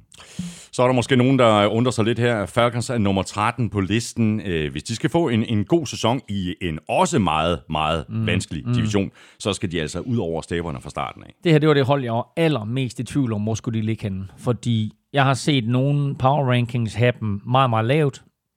jeg tror ikke, jeg har, jeg, jeg tror, jeg har set, jeg er ikke sikker på, at jeg har set nogen have dem højere. Men, øh, men, men når jeg kigger på de andre mandskaber, og jeg kigger på, hvor talentfuld Falcons de er, så synes jeg faktisk, at de hører hjemme her. Fordi med Matt Ryan som quarterback, og så ellers alt, hvad de har omgivet ham med på angrebet. En Todd Gurley, der kommer til, altså er han på, på, på 2018-niveau, så kan det blive en fantastisk tilføjelse. Et, øh, et forsvar, som øh, ikke har fungeret lige så godt, som Dan Quinn gerne ville have haft det, men nu får Dante Fowler ind. Det glæder mig altså også til at se. Så øh, de starter min power ranking her som nummer 13. Måske er det for højt, og, øh, eller også så siger vi efter sæsonen, du fandme godt se det der. Eagles, de nummer 12. Øh, lidt for lavt måske. Altså, jeg tror faktisk, Carsten han kan få en kanonsæson, øh, på trods af udfordringerne på den offensive linje på trods af udfordringer på den offensive linje, på trods af, at han ikke rigtig har nogen våben at lege med. Så øh, han er jo også en quarterback, Carsten Wentz, sagde vi godt nok, at det er Sean Watson. Det var svært at sige, finde quarterbacks, og især unge quarterbacks, der var bedre end, end øh, Lamar og Patrick Mahomes, og Sean Watson. Carsten Wentz er selvfølgelig helt deroppe. Han har øh, været meget skadespladet. Øhm, det har hans receiver også, og nu er hans offensiv linje det også. Andre Dillard og Brandon Brooks, begge to ude. Øhm, heldigvis så har de så Jason Peters, og han bliver rykket ud på den der venstre tackle, og så ved jeg ikke helt, hvad de gør på, på den venstre guard, men altså, de... Øh, de er hårdt ramt af skader. Jalen Rager, som de draftede i første runde, er også skadet, altså receiveren, så, øh, så han er ude. Øh, de kunne have traded op og taget C.D. Lamb. Øh, det valgte de ikke at gøre. Det tror jeg, jeg ville have gjort. Men nu, nu blev de altså to Jalen Rager, øhm, som så altså, som sagt er, er skadet nu. Jeg har, dem, jeg har dem lavt på grund af de skader, de har på mandskabet. Øh, og fordi jeg ikke synes, at, at, at de receiver han har at lege med, er, er god nok. De har en, en super tight end duo i, i, i Philadelphia, men, øh, men Carson Wentz kan ikke løfte det hele selv. Nej. Jadavian Clowney, øh, som vi talte om øh, i begyndelsen af udsendelsen, er jo kommet til Tennessee, øh, og Titans de er nummer 11 her på listen. Øh, det er en god tilføjelse med Clowney på et øh, hold, der jo imponeret alt og alle sidste år. Jamen, øh, væk er Exotic Smash Mouse. Nu er det rent Boris Becker, kun Smash. uh, Derrick Henry, han er det ubestridte omdrejningspunkt, og det krævede altså en ny offensive coordinator for at få det til at ske. Hvis lige tænke på Matt LaFleur, der er oppe i Packers, uh, var den tidligere offensive coordinator. Han formåede altså ikke at, at, at, at finde nøglen til at bruge Derrick Henry. Uh, Ryan Tannehill, fik med baggrund i løbeangrebet øh, sit store gennembrud sidste år, og fik dermed også en, en øh, kontrakt, og nu skal han en stor, ny stor kontrakt, og den skal han så leve op til. Øh, Mike Rabel får et svært år, når det kommer til at genskabe sidste års succes og komme lige så langt, hvor de jo som bekendt var i AFC-finalen. Men øh, tilføjelsen af David Clowney, den, øh, den er altså vild. Mm. Så bevæger vi os ind i top 10. Her finder vi Cowboys med deres nye head coach Mike McCarthy. Jeg har kæmpe fidus til Cowboys i år. Ja, jeg synes også, jeg får mere og mere. De sagde godt nok farvel til et par store kanoner på forsvaret i, for, i form af cornerback uh, Byron Jones og pass rusher Robert Quinn. Um, men samtidig, øh, eller og samtidig må vi hellere sige, så mistede de også center Travis Frederick, der gik på pension. Så det er altså nogle markante spillere, de har mistet der. Tilføjelsen af C.D. Lamb i draften, og cornerback Trevor Diggs i draften øh, er rigtig gode nyheder. Og så har de skiftet head coach. Mike McCarthy øh, er kommet ind, og øh, hans primære opgave er at gøre dæk bedre, eller skal vi sige, gøre ham endnu bedre, fordi han spillede en rigtig, en, en rigtig solid sæson sidste år. Øhm, og, øh, og så øh, er den vigtigste opgave selvfølgelig også at, at give Cowboys mere end 8 sejre og, og en slutspilsplads. Det tror jeg, Jerry Jones har sat pris på. Ja, det tror jeg også, han vil. Patriots de er altså placeret helt nede på 18. pladsen, og her på 9. pladsen, der finder vi øh, divisionsrivalerne for Bills, og vi kan vel også godt blive enige om, at øh, hvis Bills ikke vinder divisionen i år, så bliver det vanskeligt for dem nogensinde at gøre det.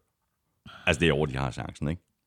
De var selv ude at udtale i går, at målet i år var at vinde AFC East. Så har de i hvert fald sat baren sådan rimelig højt. Mm. Og det sendte et signal til alle om, nu skal det være. Så kan det godt være, at Bill Belichick han er der, og at, at uh, Tom Brady er blevet skiftet ud med en Cam Newton, men uh, altså, helt, helt ærligt, nu, nu taler vi ikke Patriots lige nu, men altså, det kan da godt vise sig, at, at Cam Newton, en skadesfri Cam Newton lige nu, er bedre valg end Tom Brady. Mm. Altså, ja, ja. Og, det, og det er bare spændende at se, hvad der kommer til at ske i Patriots. Nu har de ham øh, set med, med, med, med, med Jets og Dolphins og Bills øjne. Nu har Patriots ham jo kun forløbig i et år. Og så skal de så ud og forhandle en, en, en længere kontrakt, og så må vi se, om han bliver der. Men altså, Bills har vi udtalt, de skal vinde AFC East. Øh, Josh Allen, er quarterbacken er omdrejningspunktet. Han skal op sit spil igen. Han oppe det fra sæson 1 til sæson 2. Nu skal han gøre det igen fra sæson 2 til sæson 3, og han har fået en ny bedste ven i Stefan Diggs for lyden, og de videoer, jeg har set fra, fra Bills Training Camp, der ser de altså rigtig gode ud sammen. De har en stærk defensiv linje, så, øh, som både er god imod løb og i, imod kast, og så har de Tredavious White med flere, øh, så det er et rigtig, rigtig solidt forsvar, og de skal, som du siger, de skal vinde AFC East i år, ellers så kommer det, altså, ellers, det er næsten pinligt, hvis de ikke gør det. Mm. Seahawks, de er nummer 8 på listen, og det er vel næsten udelukkende Russell Wilsons og Pete Carrolls fortjeneste. Nå ja, så måske lidt øh, Jamal Adams. Ja, men han har ikke spillet for dem endnu, men, men, men ja, altså... Men det er, ja, det, en det er klart. ikke? Ja, det er klart. Um, altså, uh, Pete Carroll og Russell Wilson, de er jo garant for minimum ni sejre, bare de to. Og så er det op til, så er det op til resten af holdet enten at tabe eller vinde de resterende syv kampe. Uh, de kommer til at savne Clowney mere, end man lige skulle tro, fordi det ord, jeg brugte om Clowney, da vi snakkede Titans, det var ravage. Og det var det, han lavede for Seahawks, det var, at han skabte ravage. Han var umulig at håndtere, og så var der andre spillere, som lukrerede på, at han skabte så meget ballade. Uh, så de kommer til at savne ham mere, end man lige skulle tro. Og kigger man så ned over deres holdkort, så er det jo ikke lige frem, fordi man siger, wow, det er nogle gode spillere, de har der. Men øh, de har en Bobby Wagner, og nu har de fået Jamal Adams, øh, og også Quinton Dunbar i øvrigt. Øh, så øh, de bagerste geleder er på plads. Øh, jeg kan godt være i tvivl om nogle andre enheder, men altså, så længe de har Pete Carroll og Russell Wilson, ja. så, øh, så, så er alt i skønneste orden. Øh, og så bliver det også lidt sjovt at se DK Metcalf i sin anden sæson. Øh, den levende udgave af, af Hulk. Hvor han gjorde det godt sidste år, altså i sin rookie-sæson, det må man sige. Altså, Ja, det synes jeg. Jeg synes, han, han kom ind og blev bedre og bedre. Ja. Og så er de fleste nok med på, at jeg har lidt et øh, blødt punkt, øh, når det handler om Colts. Jeg er helt tosset med den måde, som øh, GM Chris Ballard han har bygget det her hold op på, og i år der er der så lige blevet øh, tilført lidt ekstra vitaminer i form af DeForest Buckner og Philip Rivers. Jamen altså, bror, de fik en, en øh, superstjerne ind, både på angrebet og på forsvaret. Uh, på forsvaret, der fik de det Forrest Buckner. Uh, han kommer til at få en lang og gloværdig karriere. Uh, superstjernen, det fik ind på angrebet. Han har allerede haft en, nemlig øh, Philip Rivers. Men han mangler en Super Bowl. Og så må man spørge sig selv, kommer den i år? har Coles holdet, har Rivers arm? Der er sådan andre forskellige spørgsmål. Er hans alder imod ham? Uh, de har et vanvittigt talentfuldt mandskab, helt på højde med, med, med Saints. Altså man kan sige, talentmæssigt, der er det her jo nok øh, AFC-halvdelens øh, udgave af New Orleans Saints. De har manglet en quarterback, og så er det, det, det, det, det største spørgsmål af dem alle, det er jo, er Philip Rivers løsningen? Nu får han jo for første gang, i hvert fald i nogle 10 år, en rigtig, rigtig dygtig offensiv linje foran sig, og et løbeangreb, og så bliver det spændende at se, hvad han, hvad han kan med, med, med, med T.Y. Hilton og, og de nye receiver og andre våben, der kommer til. Og så har vi øh, den første regulære skandale på den her liste. 49ers øh, sidste års run-up, helt nede på en 6. plads. Jeg kan næsten ikke være i mig selv. Hvad er der vej med, at de ligger nummer 6? Nummer 6. Nå, en kort det, er jo, fortalt. det er jo en katastrofe. Prøv at høre, for Niners har et vanvittigt forsvar, det, det, det kan vi godt blive enige om. Det så vi hele vejen igennem sidste år, og til dels også i Super Bowl, hvor det krævede Mahomes magi til allersidst, for at, for, at, for at Niners de ikke blev mestre. Uh, hvor meget betyder tabet af det Forrest Buckner? Mere end, jeg, mere end jeg lige tror, at du går og tænker på. Mm. Fordi det, jeg hører fra 49ers camp, det er, at Javon Kinlaw ikke ser god ud. Det er den rookie, de har høvet ind, som skal overtage for, for det Forrest Buckner. Det Forrest Buckner er i Colts, som jeg snakkede om før. Jeg tror, de kommer til at savne ham rigtig meget på den der defensive gør de linje, også. øh, 49ers. Øhm, på angrebet lider de meget af skader lige nu, ikke mindst til receiver-positionen, og så er det jo ikke nogen hemmelighed. Jeg bare ikke er lige så stor fan af Jimmy Garoppolo, som alle 49ers-fans er. Øh, jeg vil sige, at de har fået en kæmpe tilføjelse i Trent Williams, der kommer til at forstærke den offensive linje. Men det her 49ers-hold, der vandt 13 kampe sidste år, det vil undre mig meget, hvis de får en sæson på tilsvarende niveau. Nu mangler vi kun øh, fem hold, og på femtepladsen, der har vi Buccaneers, som jo i hvert fald har foretaget sig en ændring, som kan vise sig at blive ekstremt vigtig. Væk er nemlig James Winston og alle hans øh, turnovers, og ind har vi så på lideligheden selv, Mr. Tom Brady. Ja, præcis, fordi de havde egentlig et godt forsvar sidste år, og de havde også et godt angreb, men øh, deres quarterback, han kastede 30 interceptions, og det gør Tom Terrific bare ikke. Uh, og så er spørgsmålet, hvor langt det tager dem, fordi uh, de har jo sørget for, som vi talte om tidligere, bare at blive ved med at give ham våben, og endda hævet en god gammel ven ind i form af, Rob, Gronkowski. Så nu er det i min optik kun hans 43 år, der er en bekymring. Vi har set andre quarterbacks, Brett Favre, Peyton Manning med flere gå ned. Vi har også set Drew Brees øh, gå lidt ned i slutningen af sæsonen. Vi har set Tom Brady selv gå lidt ned i slutningen af For sæsonen. eksempel sidste år. For eksempel sidste år, for eksempel forrige år. Så øh, de, skal, øh, de skal være varsomme med, hvordan de bruger ham. Fordi 43 år og NFL, det er bare ikke en særlig god kombination. 43 år quarterback og NFL, det er ikke en skide god kombination. Men øh, de tror selv på Super Bowl i Tampa. Og hvis det lykkes, så er det første gang i NFL-historien, at et hold får hjemmebane i Super Bowl. Så det vil da være den perfekte måde at slutte en karriere af på for Tom Brady. Ja, du tosset. På plads nummer 4, der har vi Ravens, og så den opmærksomme lytter vil måske allerede nu have noteret, at Steelers ikke er blevet nævnt endnu på den her liste. Hey, spoiler, øh, spoiler alert. En lille overraskelse her, eller hvad? Ravens som nummer 4. Altså, øhm, deres største udfordring bliver, at, øhm, at de har mistet Marshall Yanda. Jeg tror, han betød mere for deres angreb og for deres offensive linje, end, øh, end mange øh, ved. Øh, når du har så dygtig en spiller, du har så erfaren en spiller, og du har en quarterback, der på den måde øh, improviserer meget og ligger og løber rundt, så er det bare væsentligt, at du har en spiller som ham, der altid har styr på sin blokering.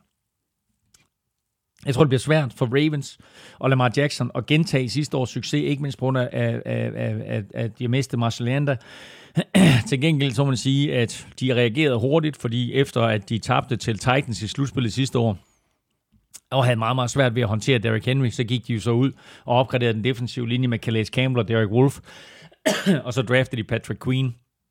Så på den måde, der har de jo forsvarsmæssigt i hvert fald gjort de tiltag, der skal til. Så er spørgsmålet, om angrebet kan gentage succesen. Og så har vi Steelers på plads nummer tre. Big Ben er tilbage, og det betyder selvfølgelig en, en vanvittig opgradering på positionen i forhold til det, som Steelers spillede med sidste år. Jo, men altså, at Ben Roethlisberger er tilbage, det kan jo slet ikke beskrives, hvor vigtigt det er. Det, øh, det, det, det er gode nyheder for, for alle jo. Det er gode nyheder for ham selvfølgelig. Han er tilbage og, og, og, og, og ligner sig selv. Det er gode nyheder for, for, for, for hele Steelers mandskab. Det er gode nyheder for holdets fans, og så er det gode nyheder for receiverne. Altså, de løber rundt med et stort smil på læberne derude. Jeg så en, en, en crazy statistik, og det var, at sidste år med Mason Rudolph og Doc Hodges, øh, der var 36 procent af de bolde, der blev kastet til øh, Juju Smith-Schuster, de var det, man vurderede som præcise. Det tal er på 80 procent, når det er Ben Roethlisberger, der kaster dem. Kæmpe forskel. Kæmpe forskel, og gør det altså noget nemmere for receiver at gribe bolde, når man kalder dem præcise. Uh, så det her det bliver et helt anderledes hold med uh, Ben Roethlisberger. Og så lad os sige, han kan jo ikke gøre det hele selv. Jeg kan godt stille en lille bitte smule spørgsmål ved, hvor gode deres, hvor god deres receivergruppe er, men der kan ikke sætte spørgsmålstegn ved, hvor godt deres forsvar er. Det her er et af NFL's absolut bedste forsvar. De har haft nogle gode drafts, de har haft øh, god held i, i, i free agency med at, med at hive et par store profiler ind. Og det har altså taget Steelers mandskaber, ikke mindst deres forsvar, fra middelmodigt for bare 3-4 år siden, til måske at være NFL's bedste forsvar lige nu. Og så er vi nået til øh, Saints, som har et af de mest, hvis ikke det mest komplette hold i NFL. Men er altså alligevel ikke nok til at ligge nummer et på den her power ranking. Jamen prøv at høre, øh, du siger det selv, de er nærmest komplette, ikke? Altså, de har, de har gode starter og gode backups på nærmest alle pladser, men, øh, men det skal også være i år, fordi deres lønloftsituation, den er en katastrofe til næste år.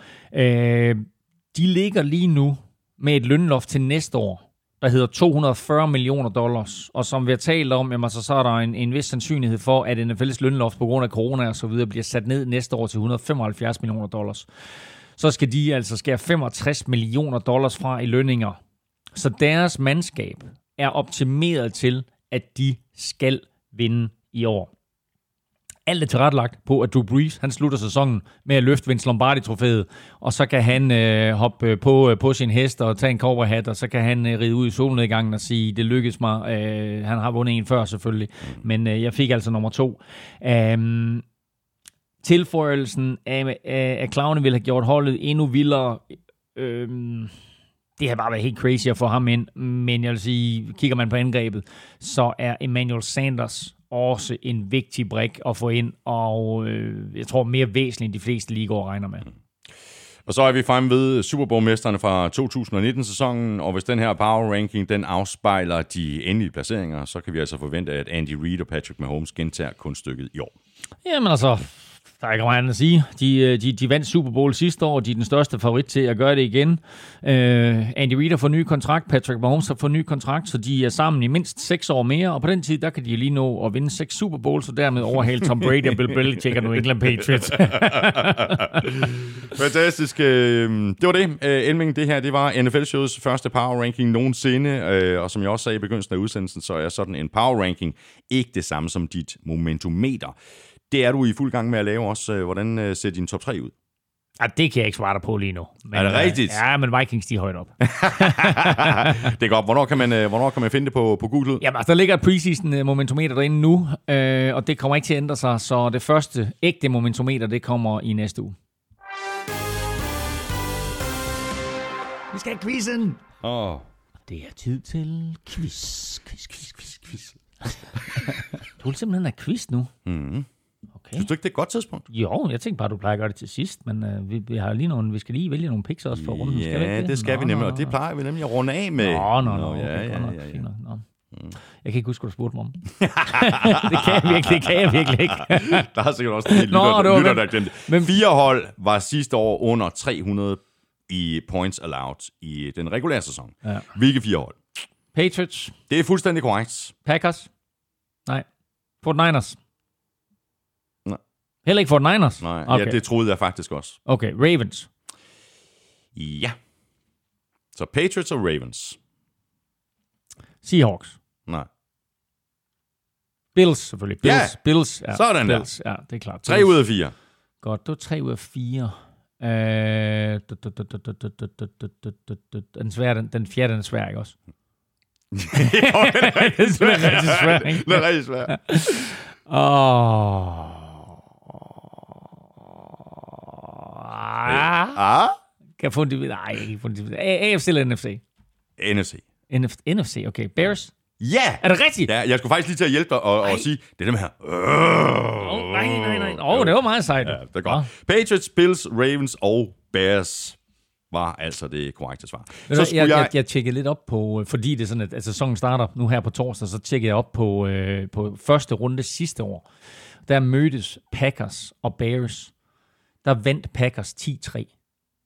Ja, det er Ikke? Altså det var sådan... Jeg kan jo huske, det var, det var 10-3, men jeg kan godt huske, det var meget lavt. Ja, ja. Meget lavt scorende. Ikke? Ja. Nå. Ja. Godt, og øh, dit spørgsmål til mig lød... Jamen det var, at der er 32 mandskaber i NFL. Øh, kun de 29 har vundet en divisionstitel siden 2002. Hvem er de tre, der ikke har? Mm, Dolphins? Nej, de har vundet en. Nej, det. Ja. Browns? Har ikke vundet. Tak. Uh, Lions tror jeg heller ikke har. Det er korrekt. Så er vi ude noget Bengals eller noget Redskins måske? Nej, Nej. nej.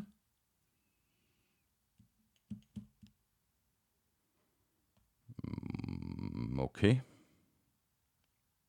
Browns var korrekt. Ja. Lions var korrekt. Ja. Og så er der hold mere, som ikke har vundet Ja. øh, deres division. Ja. Det, du kan måske tænke på et hold, der vil få virkelig, virkelig svært ved at vinde deres division. Fordi der var et andet hold, der vandt divisionen mange gange. Jamen, øh, og det var så der, hvor jeg... Øh, øh, øh, Dolphins øh, Jets. Ja. Jets vandt med Mark Sanchez. Bills. Ja! Der er du skarp. Har Bills... Okay. Bills har ikke vundet divisionen. Nå. Jamen, øh, der kan man bare se. Ja. Så det var altså Bills, Lions og Browns. Og Browns, korrekt.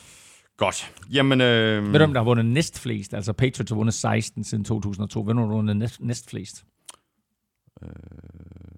Nej. Øh,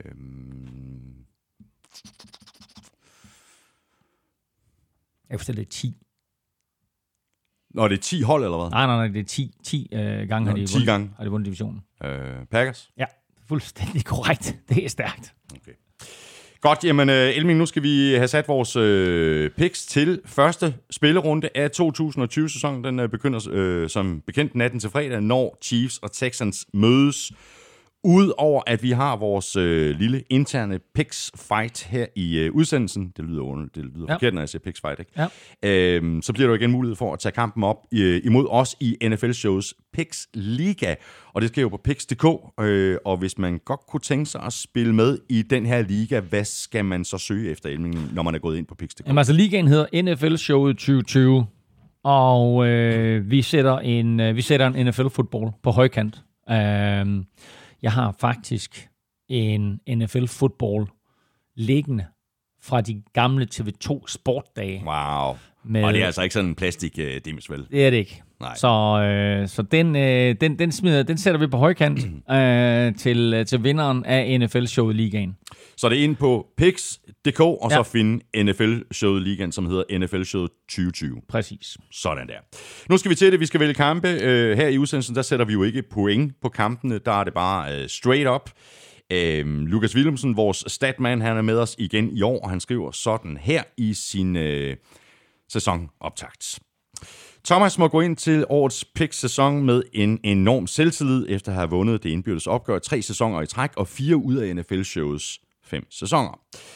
Derudover så er statistikken imod Claus fra begyndelsen af, da han aldrig har vundet spil uge 1. Er det ikke vildt? Nej. Det er ikke. Claus har sikkert tænkt sig at vælge en udsejr til Colts i kampen mod Jacks, men Claus har faktisk ramt forkert i Colts seneste seks opgør på udebane i klokken 19 kampe. Derudover har Claus også Det er misset syg udfald. statistik. Ja, det er det. Det er sådan en rigtig amerikansk statistik i klokken 19 kampe. Ja. Derudover har Claus misset udfald de seneste fire gange. Cowboys har spillet Sunday Night Football. Mm. For Thomas' vedkommende er det værd at nævne, at han har misset udfaldet af det indbyrdes opgør mellem Bills og Jets fem gange i træk. Så held og lykke, skriver Lukas altså. Tusind tak for det. Nå, Elming, vi skal til det. Vildt, og det er godt at have Lukas tilbage. Det er En af rigtig de godt. syge statistikker. Ja. Chiefs, Texans. Chiefs. Chiefs. Washington football team mod Eagles. Eagles. Jeg har også Eagles. Patriots, Dolphins. Den er svær. Ja, den er svær. Men jeg går med hjemmehold, jeg siger Patriots. Hvis de har spillet i Miami, så har jeg sagt Dolphins 100%. Jeg siger også Patriots. Vikings, Packers. Jeg siger Vikings. Jeg siger Packers. Jaguars, Colts. Ja, Col- Colts. Colts. Lions, Bears. Ja, Lions. Jeg har også Lions. Panthers, Raiders. Raiders. Raiders. Bills, Jets. Bills. Bills. Ravens, Browns. Ravens. Det er, prøv her. Ja, ja. Den kan, den kan godt gå hen og blive rigtig sjov, den kamp. Det skal den jo næsten blive. Ja. Nej, mand. Nå. Jeg siger også Ravens. Falcons, Seahawks. Den er også svær. Seahawks. Så siger jeg Falcons. Fedt. Bengals, Chargers. Chargers. Bengals. Really? Really? 49ers, Cardinals. Damn. Det var så tæt, de to opgør sidste år. Ikke? Ja. Nå, men jeg går med hjemmehold. Jeg siger 49ers. Jeg siger Cardinals. Du siger Cardinals, simpelthen. Ja. Godt. Saints, Buccaneers. Wow, en kamp, mand. Saints. Jeg har også Saints. Rams, Cowboys. Cowboys. Cowboys. Giants, Steelers. Steelers. Steelers. Broncos, Titans. Titans. Jeg har også Titans. Nå, men der var lidt spredning på. Der var de. Årets første 16 picks. Thomas, NFL-sæsonen begynder torsdag nat. Ja, så fantastisk. Vi skal lige hen og sætte vores picks øh, inde på picks.dk, altså i NFL-showet 2020-ligaen. Ikke? Ja, ja, men- har du allerede, har du allerede Ja, gjort det? ja, ja. Nå, nå, nå, jeg skal først lige have oprettet, ja. jeg skal først lige have oprettet mig det. Sammen. Nå. Tak for det, Elming. Øh, Det har været en fornøjelse. Held og lykke med week 1. Det bliver rigtig spændende, øh, og bliver helt enormt interessant at se, hvordan det kommer til at føles øh, at- se de her kampe nogle steder helt uden tilskuere, øh, andre steder i løbet af sæsonen, øh, forhåbentlig med begrænset antal tilskuere, som måske med den her kunstige, øh, kunstige lyd ud gennem øh, højtalersystem. Og papfigurer. Og papfigurer, og bandereklamer, og jeg skal komme efter dig.